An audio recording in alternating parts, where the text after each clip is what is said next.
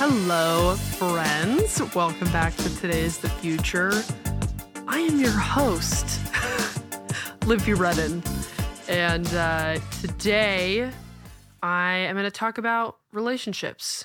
And this is something I talked to a couples therapist on my podcast about. His name's Shane Birkel. I'll put that episode in the show notes if you want to go listen to it. It's fantastic. But I mention something that I talked to him about in that podcast episode. I write about it in my book as well. And, and I wanted to read you that excerpt of my book because I think this is really, it sounds really, whatever, aggressive to say, but like life changing advice and stuff. And something like this simple understanding and mindset can transform the way we frame our romantic partnerships and the way we handle bumps in the road within them. And so I'm, I'm just going to read from the book. Uh, this is page 132 in the chapter that is titled Love, Marriage, Relationships, and Whatnot. Um, and if you haven't read my book, um, it's called The Sooner You Know the Better. It's on Amazon, Barnes and Noble, Kindle, and then you can also get it in a variety of places if you're outside of, of the US or Amazon UK also you know if you if you buy from any anywhere similar to amazon or like or especially somewhere like barnes and noble because i know there's there's like barnes and noble there's versions of barnes and noble in other countries or continents that are just like a different name.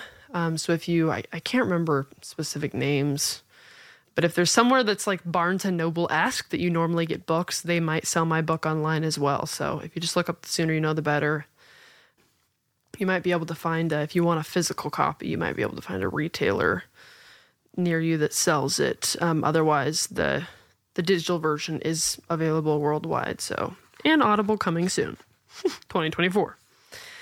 So, what I say here the only thing you can control in a relationship is you. The key to finding someone that you can build a healthy, long lasting relationship with is asking yourself does this person have flaws that I can happily accept and not feel resentful over? Not only asking yourself, what do I want in a significant other, but what flaws would I be able to work with? Also, what type of person could work well with my flaws? For example, you have a great relationship with someone who is late to everything, but you are 10 minutes early to a default. Is that something you could accept about the other person and choose not to get upset over? If you have a hard time with not feeling jealousy towards others what type of person could accept that trait in you? Because because it is unrealistic to expect like they're not like people aren't going to be perfect. You're not going to be perfect and just there's going to be flaws that you're just going to eh, have to accept at face value. Like people aren't going to change all the flaws about them.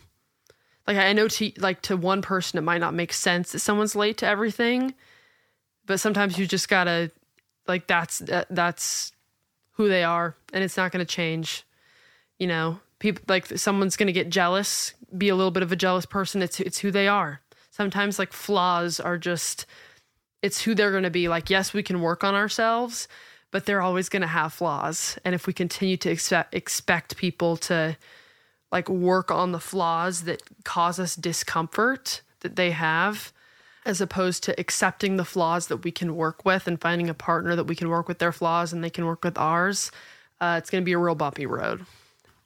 So back back into the book. Of course, we can grow and our partner can grow and improve as a person, but we will always be imperfect. So, I'd take your flaws and your significant other's flaws at face value instead of expecting someone to change. You cannot assume your partner will change. You either accept them with their flaws and have compassion for their limitations or move on. Those are the two options. Had a conversation with a couples therapist, Shane Birkel, on my podcast, Today is the Future. Below, I added a snippet that illustrates this concept really well. And then this is a quote from Shane. Quote, how do I express my own boundaries for myself while respecting your boundaries or respecting who you are? How do I move into compassion? For example, if I've expressed to my wife that I'm afraid of dogs, we go on a walk one day, a dog walks down the sidewalk, and I move to the other side of the road my wife doesn't come with me. I might then move into the victim stance. Woe is me. My wife doesn't support me and doesn't understand me. And and the victim stance is where 99% of violence in the world comes from. Every perpetrator believes they are the victim in their own story and also believes they are the hero in their own story.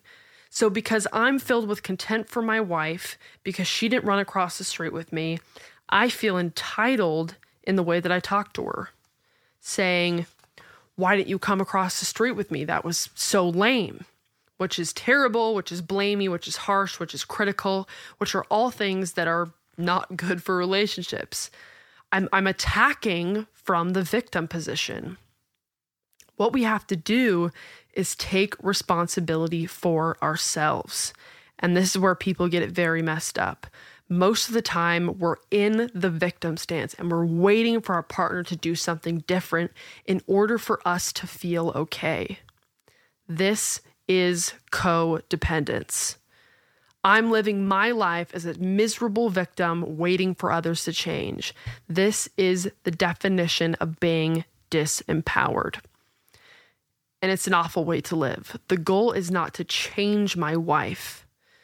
The goal is for me to move into self empowerment and move into compassion for her limitations. We must realize that we have it within ourselves to see the world in a way that makes us feel empowered. Close quote. And then I continue to say in the book, we will never be perfect humans, and neither will our partner. Either find self empowerment in what you have or it might not be a good fit.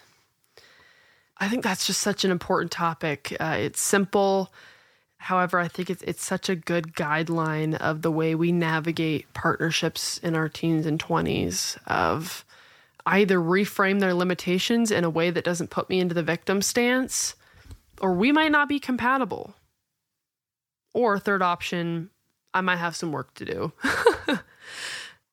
and so yeah, it's it's it's really just a matter of what limitations can I work with, uh, and what kind of person can work with my limitations, and does the you know the things that that we can provide each other outweigh some of the discomfort some of these limitations might might create, and uh, you know and and a partner will. They will cause you discomfort because you know you're integrating two very different lives and different experiences and different backgrounds into a very blended life when you are exclusive with somebody and then that's difficult. And um and so I hope this can kind of serve as a, as a guidepost uh as you navigate some of these relationships and and um uh, or are searching for a partner that might be compatible with you. Um, so I hope this was helpful. Uh, again, subscribe to the podcast. Follow me on Instagram at Livy Redden. Feel free to DM me if you have any thoughts or questions or something you want to share with me. Uh, I always reply to my DMs. It might take me a moment, but I do reply. Anywho, have a great day and we'll talk soon.